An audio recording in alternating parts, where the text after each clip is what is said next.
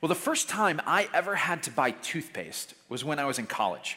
Uh, up until that point, I just assumed that a full tube of toothpaste just magically appeared in the bathroom the day after the previous one ran out. And without my mother to do that for me, early in the fall of my freshman year, I found myself in a grocery store buying bathroom supplies. Uh, and if you had asked me before that moment if I thought that buying toiletries would be difficult, I would have said, What, are you crazy? You know, how hard could it be? You just grab a bar of soap, thing of shampoo, thing of deodorant, no big deal. But the toothpaste aisle destroyed that illusion. Uh, there are so many choices. Uh, to begin with, you've got to pick how you want your toothpaste to be applied, because there's flip cap, twist cap, and upright pump. And for me, that was an easy choice. Twist cap is the obvious right decision, because uh, flip caps are all crusty and gross, and if you use one, you disgust me, okay? But then there are flavors, and it's not just mint. There is clean mint and brisk mint and ice mint and fresh mint, which should not be confused with minty fresh. There's Mint Zing, Mint Splash, Mint Wave, Minty Fresh Stripe, Minty Fresh Paste, Minty Fresh Liquid Gel. And then there is the audaciously named Freshest Mint Ever. There is also refreshing vanilla mint and extreme herbal mint, which I didn't know you could use extreme and herbal to describe the same thing, but apparently you can. And of course, there are flavors that are not actually flavors, things that are labeled things like regular, which I don't know what regular tastes like uh, and invigorating or fresh impact, which just sounded kind of painful to me. But uh, that's just a decision of how you want it to taste. Uh, you also have to decide what you want your toothpaste to do because they don't all do the same thing. Uh, some toothpaste fight cavities, others gingivitis, some tartar, some bad breath. Uh, you might want whitening or extra whitening. Uh, there's toothpaste that promises to lift stains or protect your enamel. There's toothpaste with fluoride or oxygen bubbles or calcium, baking soda and peroxide, mouthwash beads, whatever those are, scope, Listerine. Uh, you can get advanced clean or advanced health, but heaven forbid you should want to be both healthy and clean because they come separately, okay? Uh, some toothpaste is labeled for morning use, some for night use, some is for 12 hours, others is for 24 hours. Some is labeled maximum strength, although curiously there's no half strength or three quarter strength. And if you've got sensitive teeth, even more options for that. Uh, so there I am, standing in the toothpaste aisle, completely overwhelmed. Uh, I'm pondering chaos theory and the butterfly effect and what the unforeseen ramifications might be on the future of the cosmos if I choose minty fresh baking soda over cool gel tartar control. Uh, I'm thinking to myself, I-, I, can't even pick toothpaste. How am I going to pick a major or a career or find somebody to marry? Uh, being an adult is so hard. Don't you agree? We live in a world of unprecedented choices. Think about it this way Imagine you are the average person living about 200 years ago. What would you eat for dinner tonight? Probably whatever was growing in your garden or you had harvested from your field. Uh, you would not drive by 100 restaurants on your way home. Uh, you wouldn't have dozens of options in your fridge to choose from. Uh, where would you live? Probably exactly where you were born, uh, if not pretty close to it. What would you do for a living? Uh, whatever your parents did, probably, which meant you would most likely be a farmer. Uh, you wouldn't apply for jobs or decide about majors or careers. You wouldn't sort out job offers. Uh, who would you marry? Well, your, your marriage probably wouldn't be arranged, but your parents would have heavily, uh, heavy influence in the process. And no matter what, your options would be limited. Uh, there'd be no online services to match you up with thousands of single people in your area. There'd be no swiping left for another option. You'd marry someone that you grew up with, went to school with, went to church with, who lived down the street. Uh, decision making has always been hard, but we live in an era where we face more options in a single day than most people dealt with in a month. And it can be overwhelming, which is why we're doing this series called Turn by Turn. We are looking at the ancient wisdom of the Bible to help us navigate our modern lives. Uh, how do we make decisions as we travel this path of life? Uh, last week, Pastor Jim talked about how the Bible acts as a roadmap for our life. And this week, we want to talk about how, alongside of the Bible, it is so important to get good advice from wise people. Uh, this is a message about asking for directions for people who have traveled the path of life before us. So, to look at this, we're going to turn to a passage in the Old Testament book of 1 Kings. So, if you've got a Bible, go ahead and turn there. We're going to be in chapter 12. And, and this is one of those books that's probably easiest to find if you use the table of contents.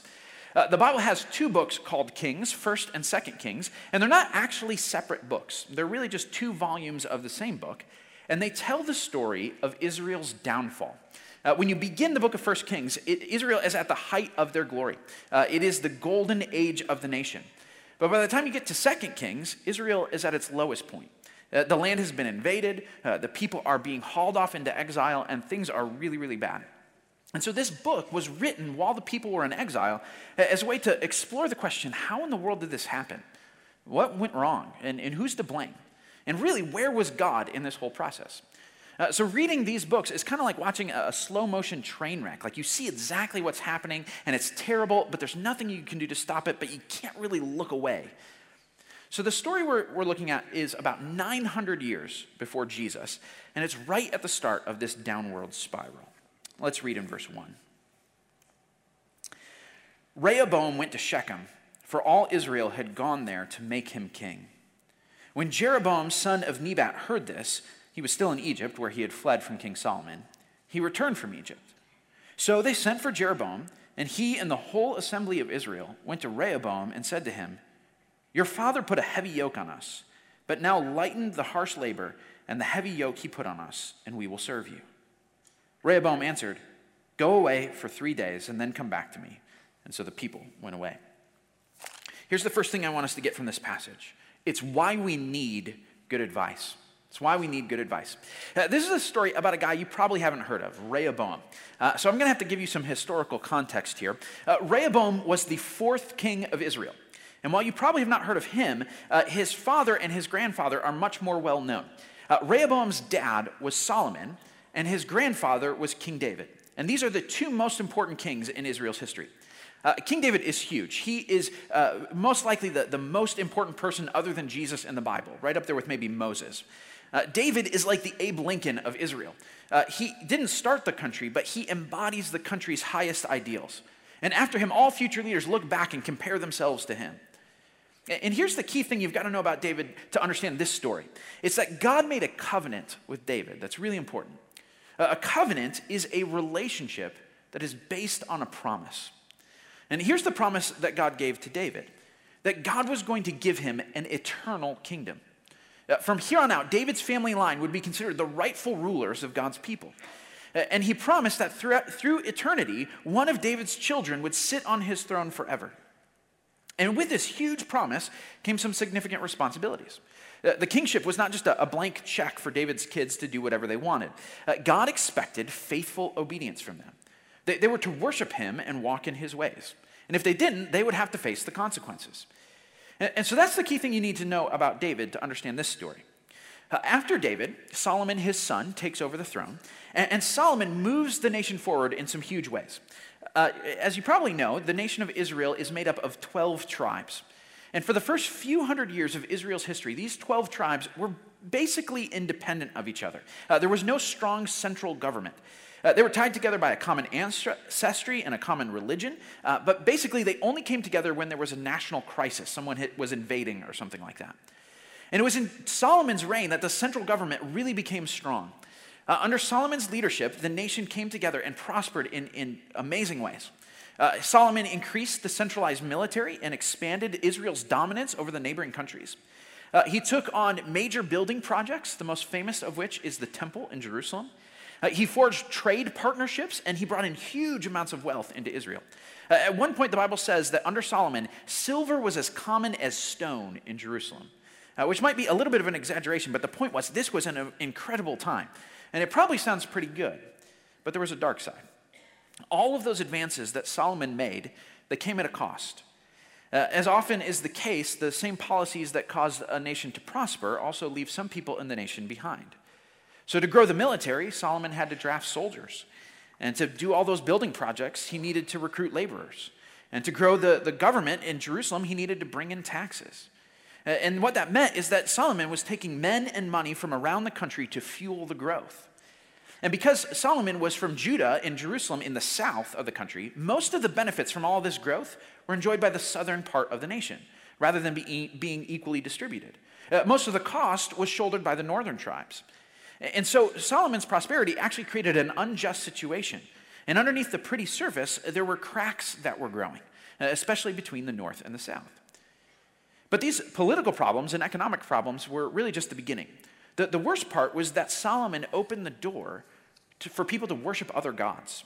Uh, one of the ways that Solomon forged alliances with other countries was by marrying women from those countries. Uh, Solomon actually had 700 wives and 300 concubines. And these women worshiped the gods of the nations around them.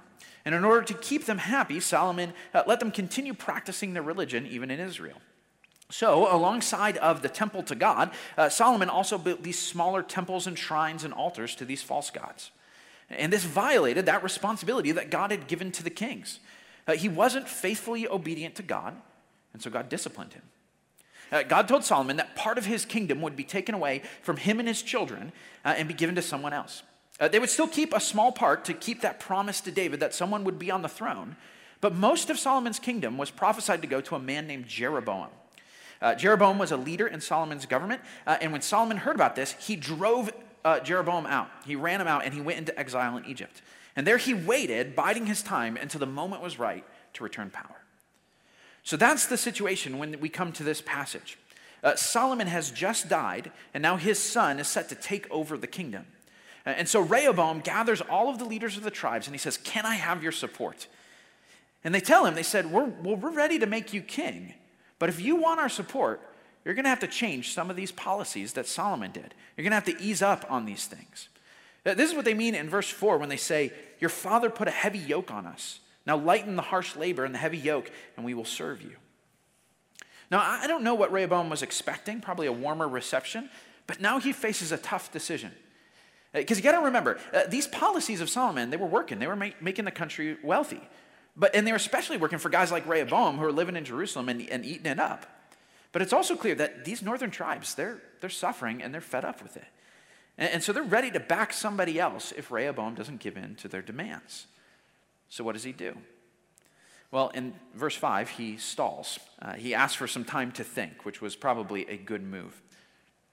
Let's put, push pause on the story here. Because you might be thinking, okay, that's an interesting history there, but what does that have to do with me? Uh, at first glance, it might not seem like too much because uh, Rehoboam's situation isn't quite like ours, but maybe it is a little bit. Uh, you, you and I might not be kings or queens, but in some ways we kind of are. Uh, we have been given some degree of responsibility in life. We have jobs, we have families, we have money, we have relationships. And in all of these areas, we've got some responsibilities, some influences. Uh, th- this is what the Bible means when it says that human beings were given dominion over the world. It means that each one of us has been given a little piece of turf, a, a little area of the world, world, where we have some control. Uh, he's made us uh, many kings or many queens in some area where our actions make a big difference. And so, whether we like it or not, we have to make some decisions about how we're going to use that influence, just like Rehoboam. And it's not simple because, just like Rehoboam, we have inherited the situations that we're in. Uh, we were born into a family we didn't ask for. We, we work in companies and in markets that existed before we were there. Uh, we befriend and marry people who have a history before us.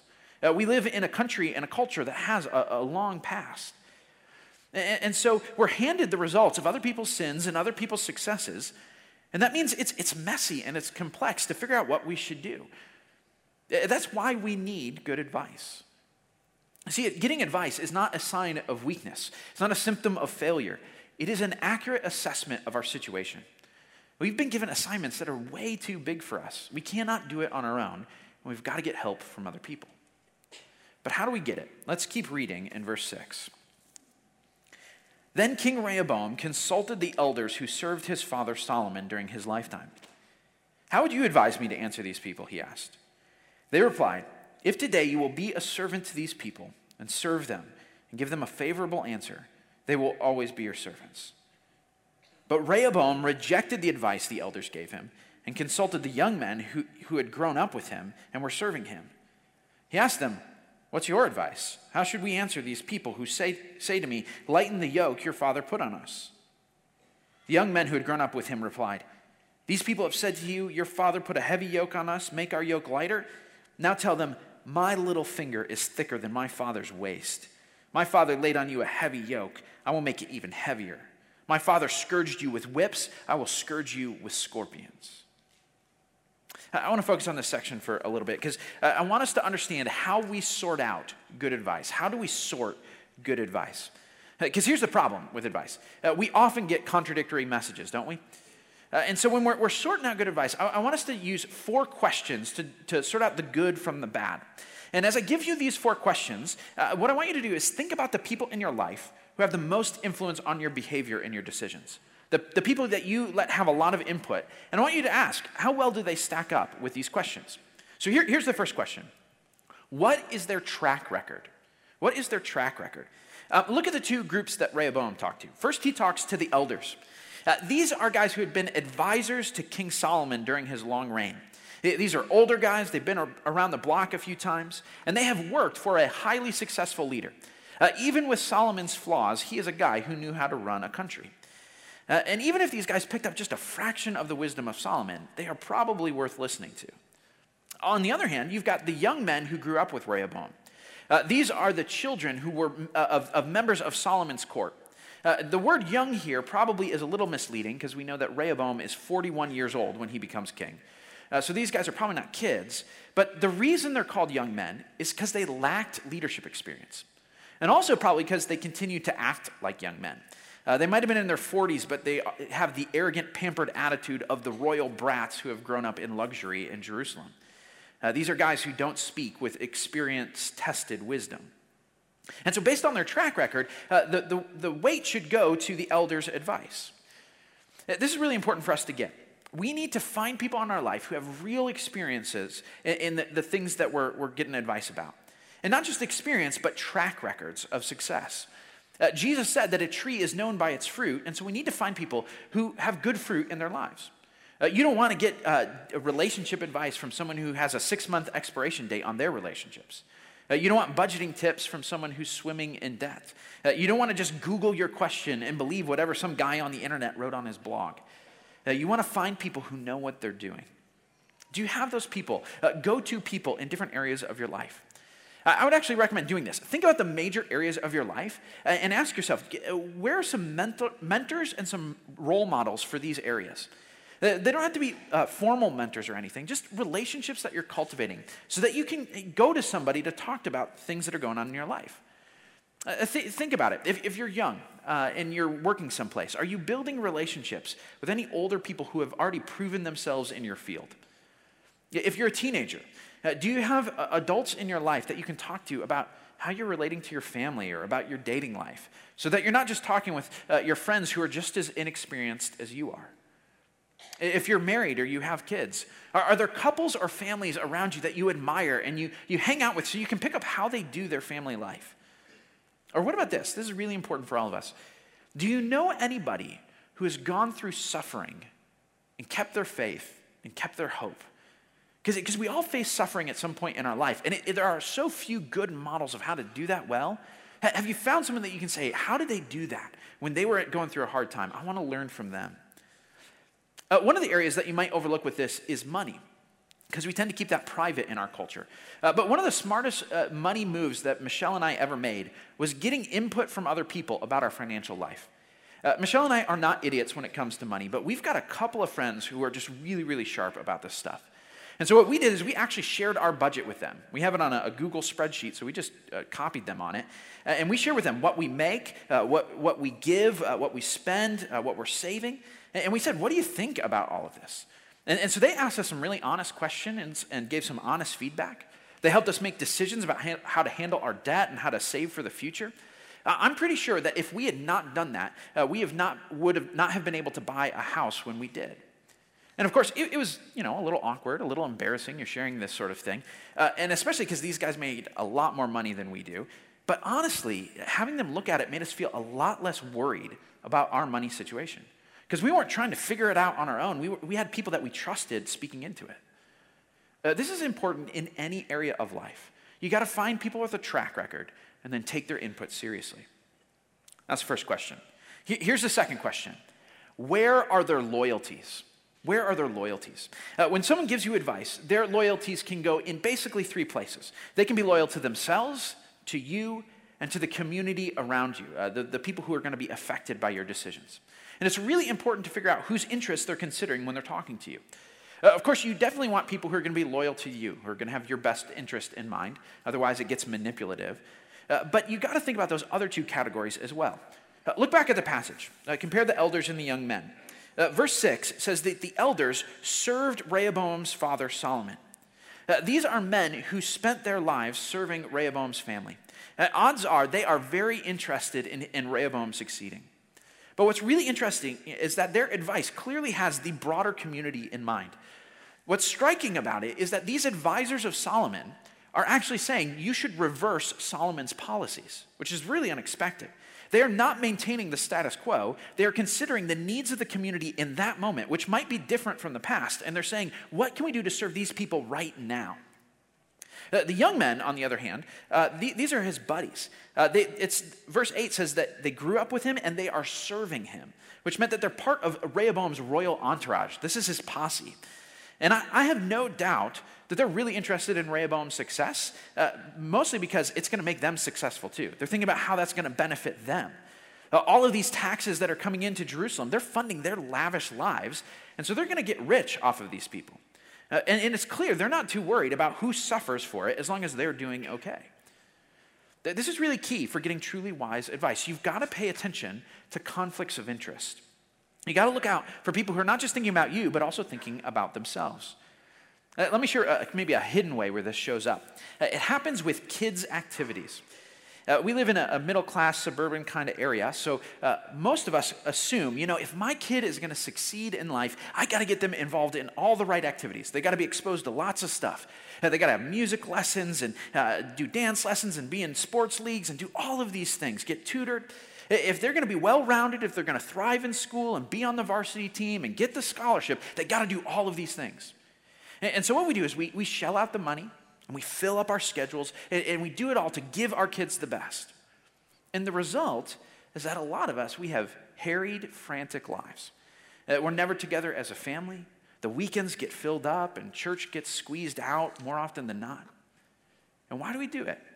Because we've assumed the advice, get your kids involved in a lot of activities, is good advice. But why do we think it's good advice? Where's the advice coming from? A lot of times it's coming from people who have a conflict of interest, the people who are selling us the activities, the, the coaches and the tutors and the instructors. You say, you got to do this, you got to do that. This isn't to say that the activities are bad, but there might be some conflict of interest here. And maybe the urgency we feel to fill our kids' lives with activities is not quite as urgent as it seems. Uh, on the other hand, you've got to pay attention to people who don't just have your interest in mind or their interest in mind, but also have the needs of the community in mind. I find this really important in kind of work decisions. Uh, when you're in a work situation and people are debating, should we do this or should we do that? It's really interesting to listen to the reasons people give, pros and cons for the decisions. Uh, it, it's interesting when someone keeps referring to how much work it's going to be for them, how much it's going to cost them, how inconvenient it's going to be for them. They're mostly thinking how this is going to affect me. Uh, the, the advice that I really find valuable are the people who say, you know, how's this going to affect other people? The people that work for me, the people uh, that are our customers, the people that, uh, that, that are in our wider community where our business or our, our organization is. Uh, those are the people you say, that's real wisdom because they're thinking beyond just the scope of this little room of where the ripple effects are going to be for this. Uh, that's the important part. You've got to give weight to people who have the bigger picture in mind. That's the second question. Let's look at the third question. Look at verse 8.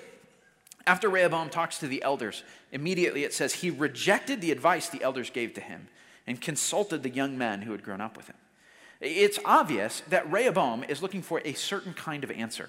Uh, he hasn't heard the young men's advice yet, but he's already decided he's not interested in what the elders said. So he keeps moving to find someone who's going to say what he wants them to he- what he wants to hear already.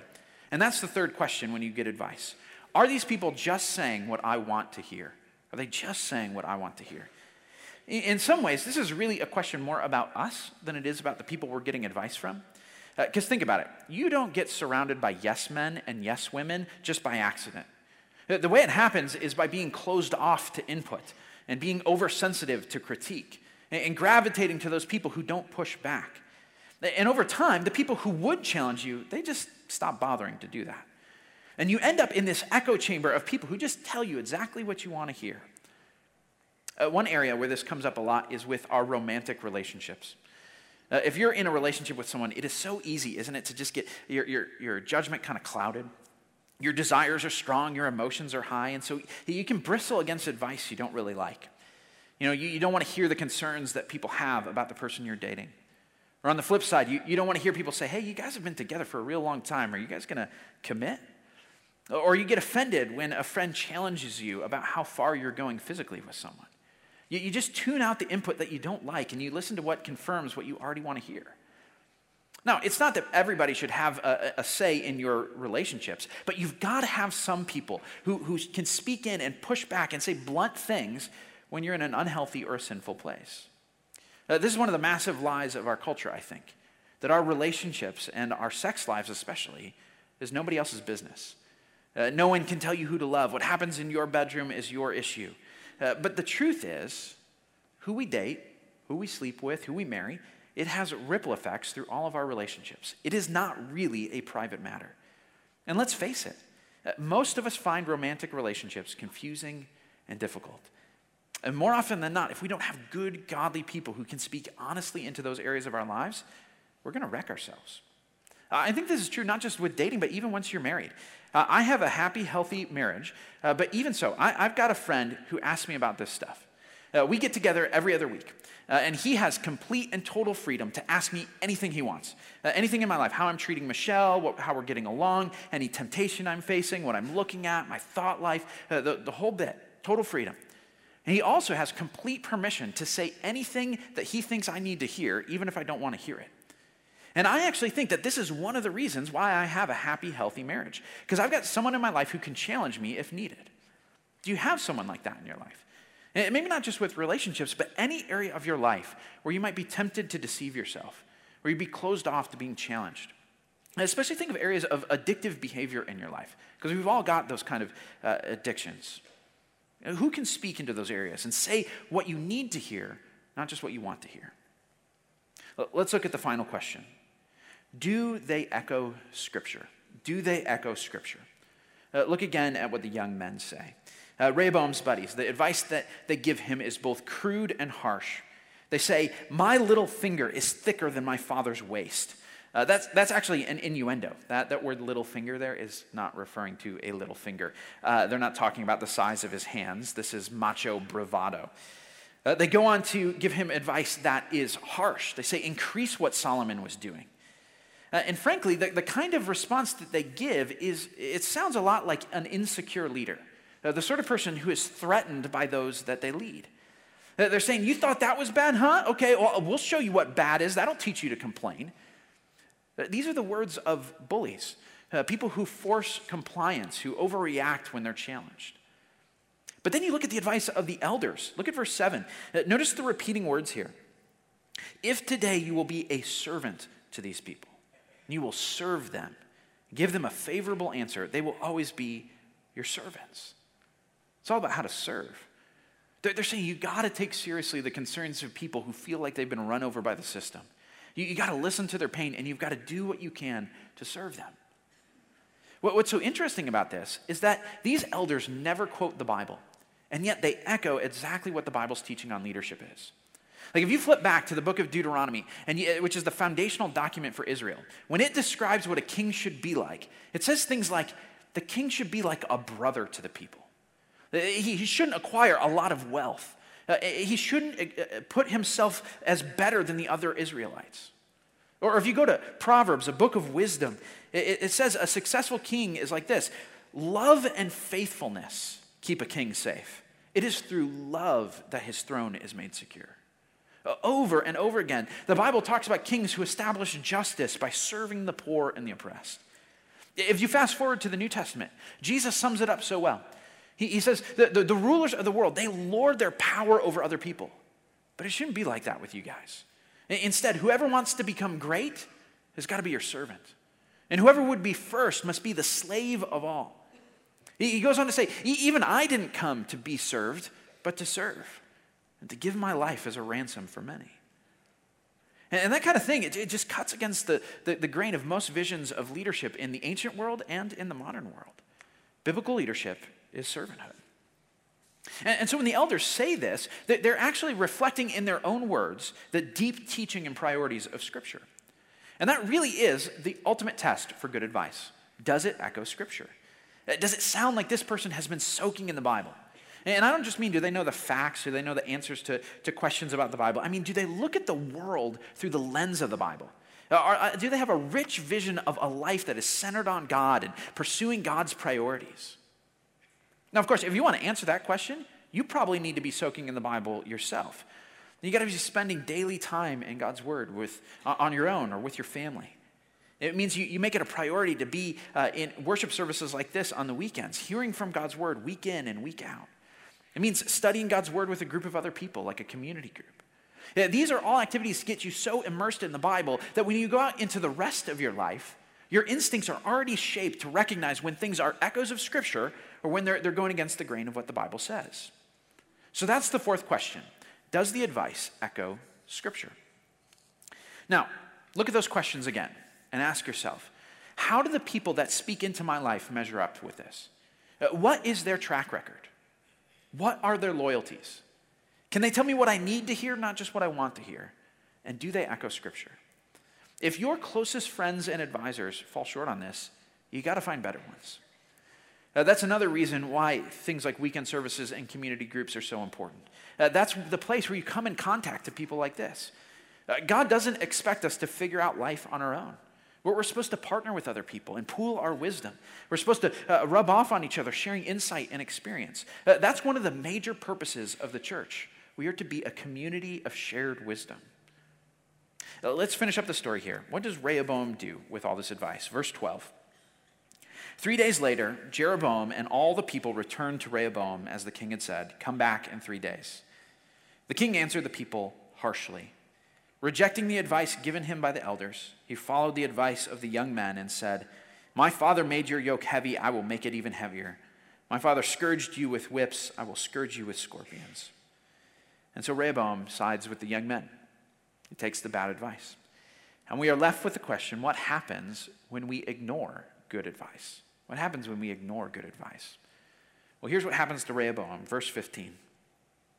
So the king did not listen to the people, for this turn of events was from the Lord, to fulfill the word the Lord had spoken to Jeroboam the son of Nebat through Ahijah the Shilonite. When all Israel saw that the king refused to listen to them, they answered the king, What share do we have in David? What part in Jesse's son? To your tents, Israel. Look after your own house, David. So the Israelites went home. But as for the Israelites who were living in the towns of Judah, Rehoboam still ruled over them. King Rehoboam sent out Adon, Adon I, okay, three services in a row. I have not been able to say this name. Three times. Everybody's giving me tips after the service. Here's how to pronounce the name, and I still can't do it. So, Rehoboam sent out that guy who was in charge of the forced labor, but all Israel stoned him to death. King Rehoboam, however, managed to get into his chariot and escape to Jerusalem. So Israel has been in rebellion against the house of David to this day. When all the Israelites heard that Jeroboam had returned, they sent and called him to the assembly and made him king over all Israel. Only the tribe of Judah remained loyal to the house of David. We're going to stop there in verse 20. What happens when we ignore good advice and make a bad decision? Well, the first thing is this the consequences are real. The consequences are real. Uh, the results of Rehoboam's decision are serious and they are long lasting. The, the people turn on Rehoboam. One of his officials is killed. He barely escapes with his life. And then that begins a rebellion of the northern tribes of Israel against the southern tribe of Israel. It splits the country in two. Uh, the northern kingdom is called Israel, the southern kingdom is called Judah, and the rift is never healed. Now, when you read the rest of the Old Testament, the story bounces back and forth between these two kingdoms, the north and the south. And so there are serious, long lasting consequences of this decision. That the same is true in our lives. Our, bad decisions have real consequences. And faith in God does not let us avoid those consequences. You see, God takes us seriously enough to let our decisions matter. And that's why getting wise counsel is so important, because the stakes are high. But that has to be held in tension with another much more important truth. Look at verse 15. It says, This turn of events was from the Lord to fulfill the word the Lord had spoken. That the consequences are real, but it's important to understand that no matter what, God gets the last word. God gets the last word. In this story, that's probably not too comforting because God is using these circumstances to discipline the kings of Israel. Uh, but in the big picture, we've got to get this. Our dumb decisions do not derail God's plan. Uh, not only do they not derail God's plan, God actually works them into his plan. Now, there, there's only about a minute left in this sermon, so I am not going to unravel the mystery of how God can be in complete control and people can still be free. Uh, but that's an important topic for another time. But here, here's what I want you to get I want you to see this and take hope, hope from the fact that you cannot screw up God's plan. Uh, God's plan is never threatened by you or your stupid or sinful decisions. Uh, and his plan ultimately stays on track and is headed towards mercy and restoration. Uh, through all the twists and turns, that's where he's going. Uh, verse 20 says that only the tribe of Judah remained loyal to the house of David. And that's a, that's a, a somber note there, but it has the seeds of hope in it. Because it means that God has not given up on his promises. He, he made a promise to David's family and he's going to keep it. There is still a king on the throne. And even though that king doesn't deserve to be there, God is going to be gracious and merciful and keep his word. Because God has something much bigger that he's working on. Think about this 900 years after these events, one of Rehoboam's great, great, great, great grandchildren is going to be born. He's going to be born in a little town in Judah, the same place where David was born, in the town of Bethlehem. On the very first page of the New Testament, you find Rehoboam's name in the list of Jesus' family line. And Jesus would not be a selfish, spoiled prince raised in the court of Solomon. He would be laid in a manger and raised by two peasants all his life, people would give him terrible advice about how to secure his throne, the throne that was rightfully his, how to use his power to crush his enemies and to exalt himself. But he would choose again and again to suffer and to serve. And in the end, he would lay down his life to rescue and to unite his people. And that is how he would win his rightful throne. This is the one that we follow in every decision, every circumstance Jesus the King. I'm going to pray now. After that, we're going to sing one final song. It's a, a new song for us at Christ Community. Uh, I think it's a, a perfect song for this series. It's called I Will Follow. And it expresses that desire of ours to follow Jesus every step along the way, no matter what the circumstances. Uh, during this song, we're going to be collecting our gifts and our offerings. And I do want to remind you that we are working on our year end goal here of closing the gaps, both in our next campaign giving and our general fund giving. Uh, we've had some unexpected shortfalls in both those areas, and uh, the, the gap has been getting smaller, but we would love for you to help both of those gaps disappear as the year ends. So let's pray and let's sing and let's give. God, we are so thankful. So thankful that you uh, give us some responsibility in the world. That you've put us in places where we have influence and we, we've got to make decisions. That, we, that our, our lives matter. And we also want to thank you that you have put us in, in a community like a church where we can get wisdom from people, people who are seeking you. God, we pray that you would uh, open our hearts to hear the right input, that, that we would be able to sort out the wise from the foolish, uh, and that we would grow in wisdom as we listen to the right people. Uh, God, we, we know that we have made dumb, sinful decisions. And many of us are suffering the consequences of those decisions even right now. God, God we would ask for your mercy, uh, that, that, that you would uh, show us kindness and mercy in these situations. And, and we pray that you would redeem them for good and help us walk in the future in your guidance and your wisdom. And we pray all of this in Jesus' name. Amen.